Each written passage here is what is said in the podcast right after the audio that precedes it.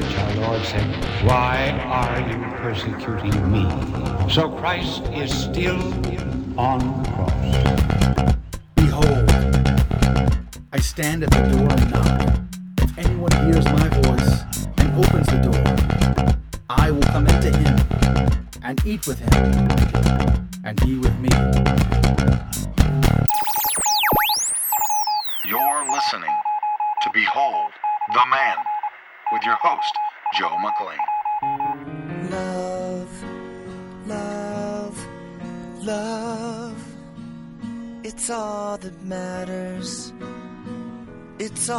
that stays. Love, love, love. It's all that matters. It's all that stays. It's already found that if you look out for yourself, not those around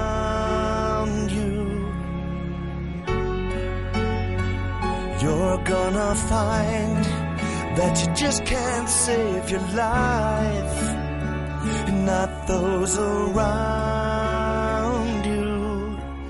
Ah. Hola, buenos dias, ¿qué tal? Welcome back to Behold the Man. I'm your host, Joe McLean. And today we're going to be talking about love. Well, we're going to be talking about suffering too. Well, how do those two things relate? Well, that's what we're going to be getting into, and I pray that we'll have a revealing discussion on the matter. And I also want to just remember 9 11, because this week, as we recall and we, we remember those that the tragedy of that day, the suffering that so many endured, and it sent them on a roller coaster ride of trying to find meaning in that suffering. So many people questioned where God was on that day. And that's what I want to talk about. That's going to be the foundation for our discussion today. So before we begin, let us begin with a prayer. In the name of the Father, and of the Son, and of the Holy Spirit.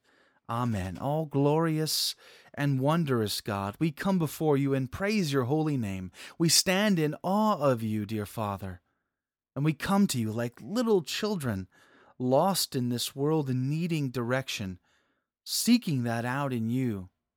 We pray that your Holy Spirit will come down upon us, give us the wisdom we need, guide us. May your words be said, may your message be communicated, not my glory, but your glory. May your will be done.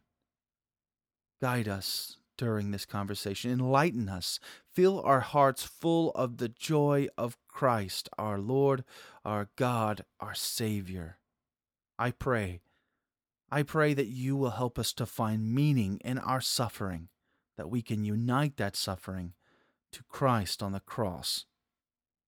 So, Lord, all who listen, may you lift them up, may you build them up, may you redeem them, may you just give them great hope, great hope, a supernatural, abundant hope that no matter what they're enduring, you are with them, holding their hand. So we pray for this. We seek the intercession of our blessed Mother, who never ceases to intercede for us before the Lord God Almighty. Mama Mary, pray for us. Hail Mary, full of grace. The Lord is with thee. Blessed art thou among women, and blessed is the fruit of thy womb, Jesus. Holy Mary, Mother of God, pray for us sinners, now and at the hour of our death.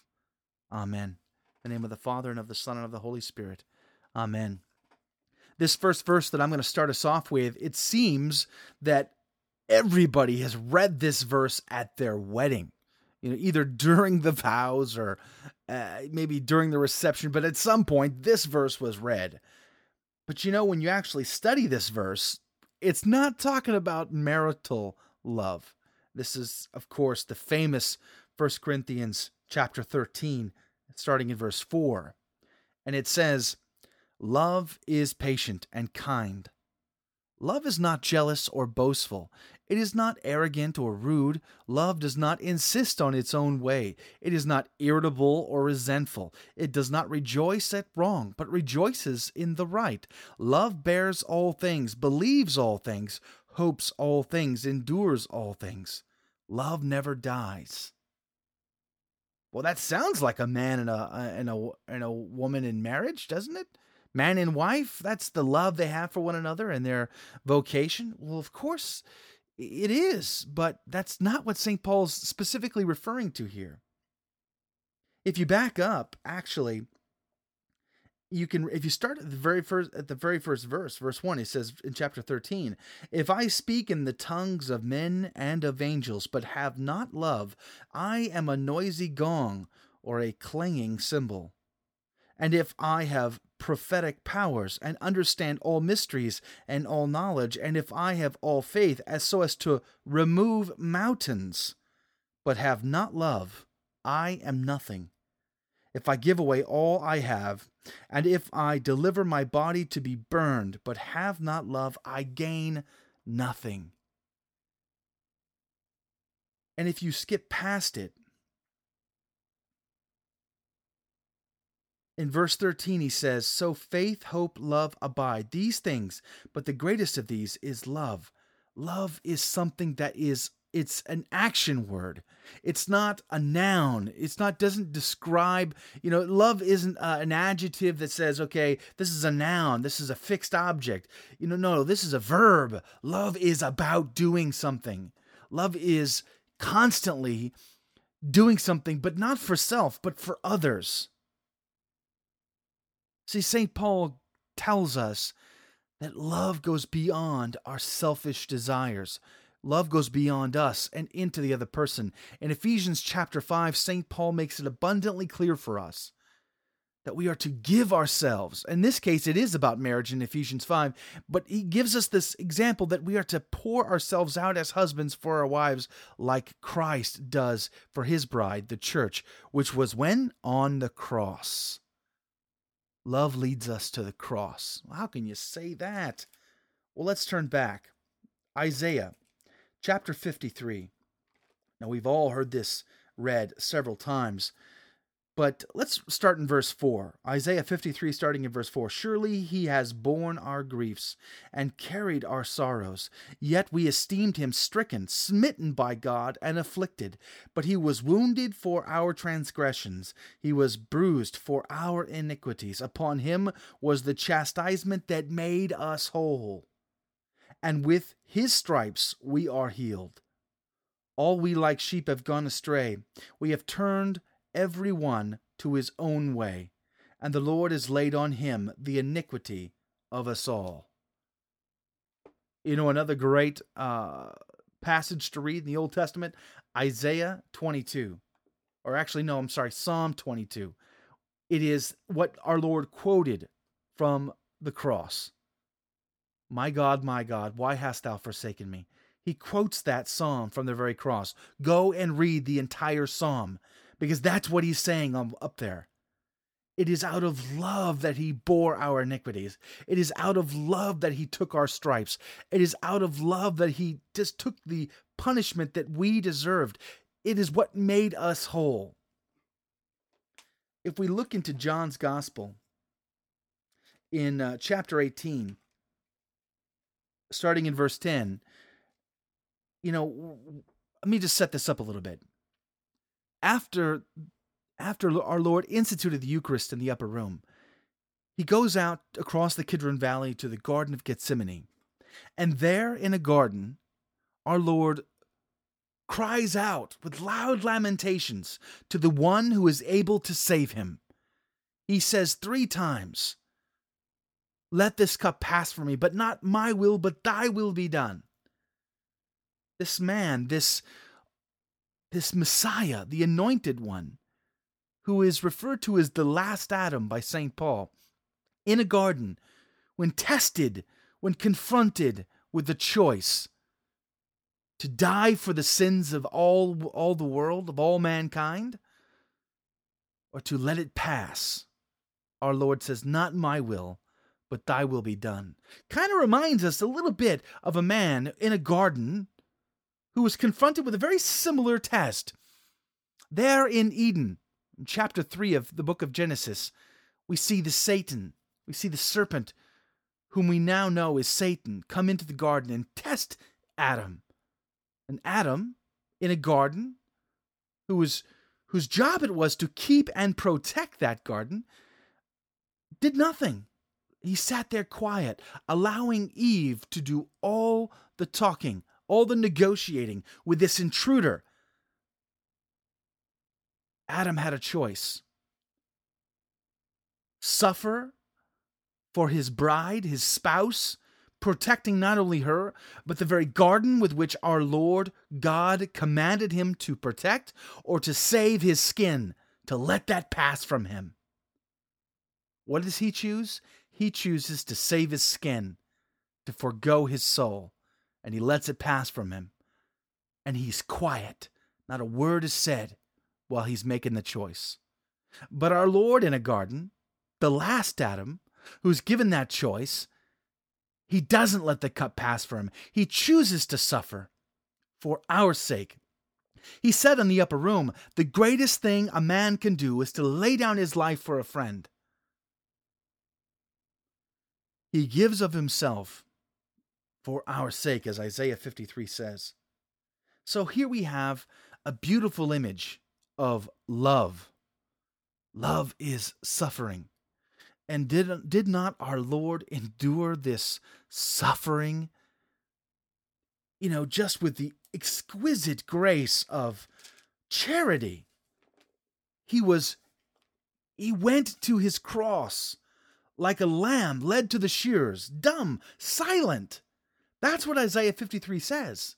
And the only time in all four Gospels when our Lord, standing before Caiaphas the high priest, who spoke up, was when Caiaphas commanded him to do so. And Caiaphas, being the high priest, had the authority to do so. And our Lord, being the perfect man, respected that authority and spoke up. And that was the time that got Jesus killed. That was the death sentence right there. Because what happened when Caiaphas says, You know, are you the Son of the Most High? And our Lord re- responds, You will see the Son of Man ascending and descending and sitting at the right hand of God in, in heaven. And he quotes from Psalm 114. It's powerful stuff because you need to understand that love requires the cross love for us. Giving us a shot at salvation requires Calvary. That is love. Now, from our perspective, our perspective, we're much more like St. Peter, who happens to be my patron saint, because I can relate to the guy. You know, Lord, you know, hey, I'll go to the cross, I'll, I'll die with you, man. I am right there. And then given the test, whoa, I don't even know that guy. That's our perspective every single time. Well, I shouldn't say that. I'm speaking in general terms here, but a lot of times when we endure suffering, we don't take it like our Lord took it. We don't see the value in it. We suffer in it. Now, the trick here is to unite our suffering to the cross. Now, how do we do that, you might say? Well, let me read from read to you from the Catechism of the Catholic Church. In paragraph 1508 it says and this is speaking in a section on the sacrament of anointing of the sick, but paragraph 1508 of the Catechism of the Catholic Church it says, "The Holy Spirit gives to some a special charism of healing." So as to make manifest the power of the grace of the risen Lord. But even the most intense prayers do not always obtain the healing of all illnesses. Thus Saint Peter, I'm sorry, thus Saint Paul must learn from the Lord that my grace is sufficient for you, for my power is made perfect in weakness, and the sufferings to be endured can mean that in my flesh I complete what is lacking in Christ's affliction for the sake of his body, that is, the church. We must unite our sufferings to Christ on the cross. In, in Colossians chapter 1, starting in around verse 24, that's where that paragraph is quoting from. Let me read it to you. It says, Now I rejoice in my sufferings for your sake, and in my flesh I complete what is lacking in Christ's afflictions for the sake of his body, that is the church. Now let me ask you, didn't Christ redeem us by the blood on the cross? Wasn't his sacrifice perfect and good for everything, for all? What could be lacking in his suffering? Seriously, what's lacking is us. It's not him that's lacking. It really is us that's lacking because we don't unite ourselves to Christ on the cross. He pays the price, but we must be willing to accept it. That sounds so Protestant, right? Now, where the Protestants lack is a fuller understanding of the sacrifice. They miss the institution of the Eucharist and they miss how those two are combined. But on another level, we must accept Christ's sacrifice for us. We must join our sufferings to Christ on the cross. That's where we find value in our sufferings. Now, I know somebody today, right now. She is a, a woman, a single woman. She, she, her husband has left her. She has two boys, and she is stage four cancer. Searching desperately to find meaning in how it is that she will not see her, her boys grow to be men. And as I think about that, it's it's a struggle. I want nothing more than to take that away from her. But see what we see from on our earthly perspectives is the is just we see this from just a selfish standpoint. We think the best thing ever is to remain here as things are. That's like perfect. That's where things need to be. They always need to be that way because nothing could ever be better than that, right? No, our Lord sees beyond that. You see, in the Old Testament, they actually thought in the in the day of Jesus, they thought if someone had an affliction, a disease, for instance, that they must have they must have, you know, had been they must have sinned. You know, if you read the book of Job, you can actually see this concept. They struggled because Job's family was wiped out and he was lamenting that. And they, they thought, well, he must have sinned. But Job said, I, I have not sinned. And you can actually see this emphasized in John chapter 9. Starting in verse 1, it says, As he passed by, he saw a man blind from his birth, and his disciples asked him, Rabbi, who sinned, this man or his parents? that he was born blind? Jesus answered, It was not this man. It was not that this man sinned, or his parents, but that the works of God might be made manifest in him. We must work the works of him who sent me while it is day. Night comes when no one can work. As long as I am in the world, I am the light of the world. That's John, starting in verse, uh, chapter 9, starting in verse 1 afflictions don't happen arbitrarily. Now, yes, God does not call, cause someone to, you know, contract cancer. These are, in my opinion, this is a reflection of a fallen world, a fallen human race. We have concupiscence. The first uh, man, Adam, who brought sin into the world, Adam and Eve, they not only brought sin upon all of their offspring, all of their descendants. But they brought sin into creation, and it disrupted the order of things. And so we see this disruption in all types. And so our sin nature has led us to today disease, selfishness, corruption on a massive scale. And so, although God does not cause evil, he does use it for good sometimes. And that's we see, for example, when Joseph in the Old Testament was sold into slavery by his brothers into Egypt, what they meant for bad, God turned around and used it for good. When we have an affliction, cancer, for example, it is on us to unite that suffering to Christ on the cross. That's Colossians. That we can fill up that which is lacking in Christ's affliction. We give meaning to our suffering when we unite it to Christ on the cross. Now, let me think about 9 11. Now, I remembered I, last night I sat and I watched some of the, the specials on 9 11. And I watched the video again. And it was still so hard to watch. Now, on 9 11, 2001, I was working as a project manager for a telecommunications firm in New Hampshire. And I lived in New Hampshire at the time. And I remember I was uh, managing a, I have, I had a, I don't know, maybe like 10 crews working underneath me at the time. And we were working on some plant builds in the center part of the state. And we were, one of our crews was rebuilding or working on um, a little bed and breakfast or a campground area.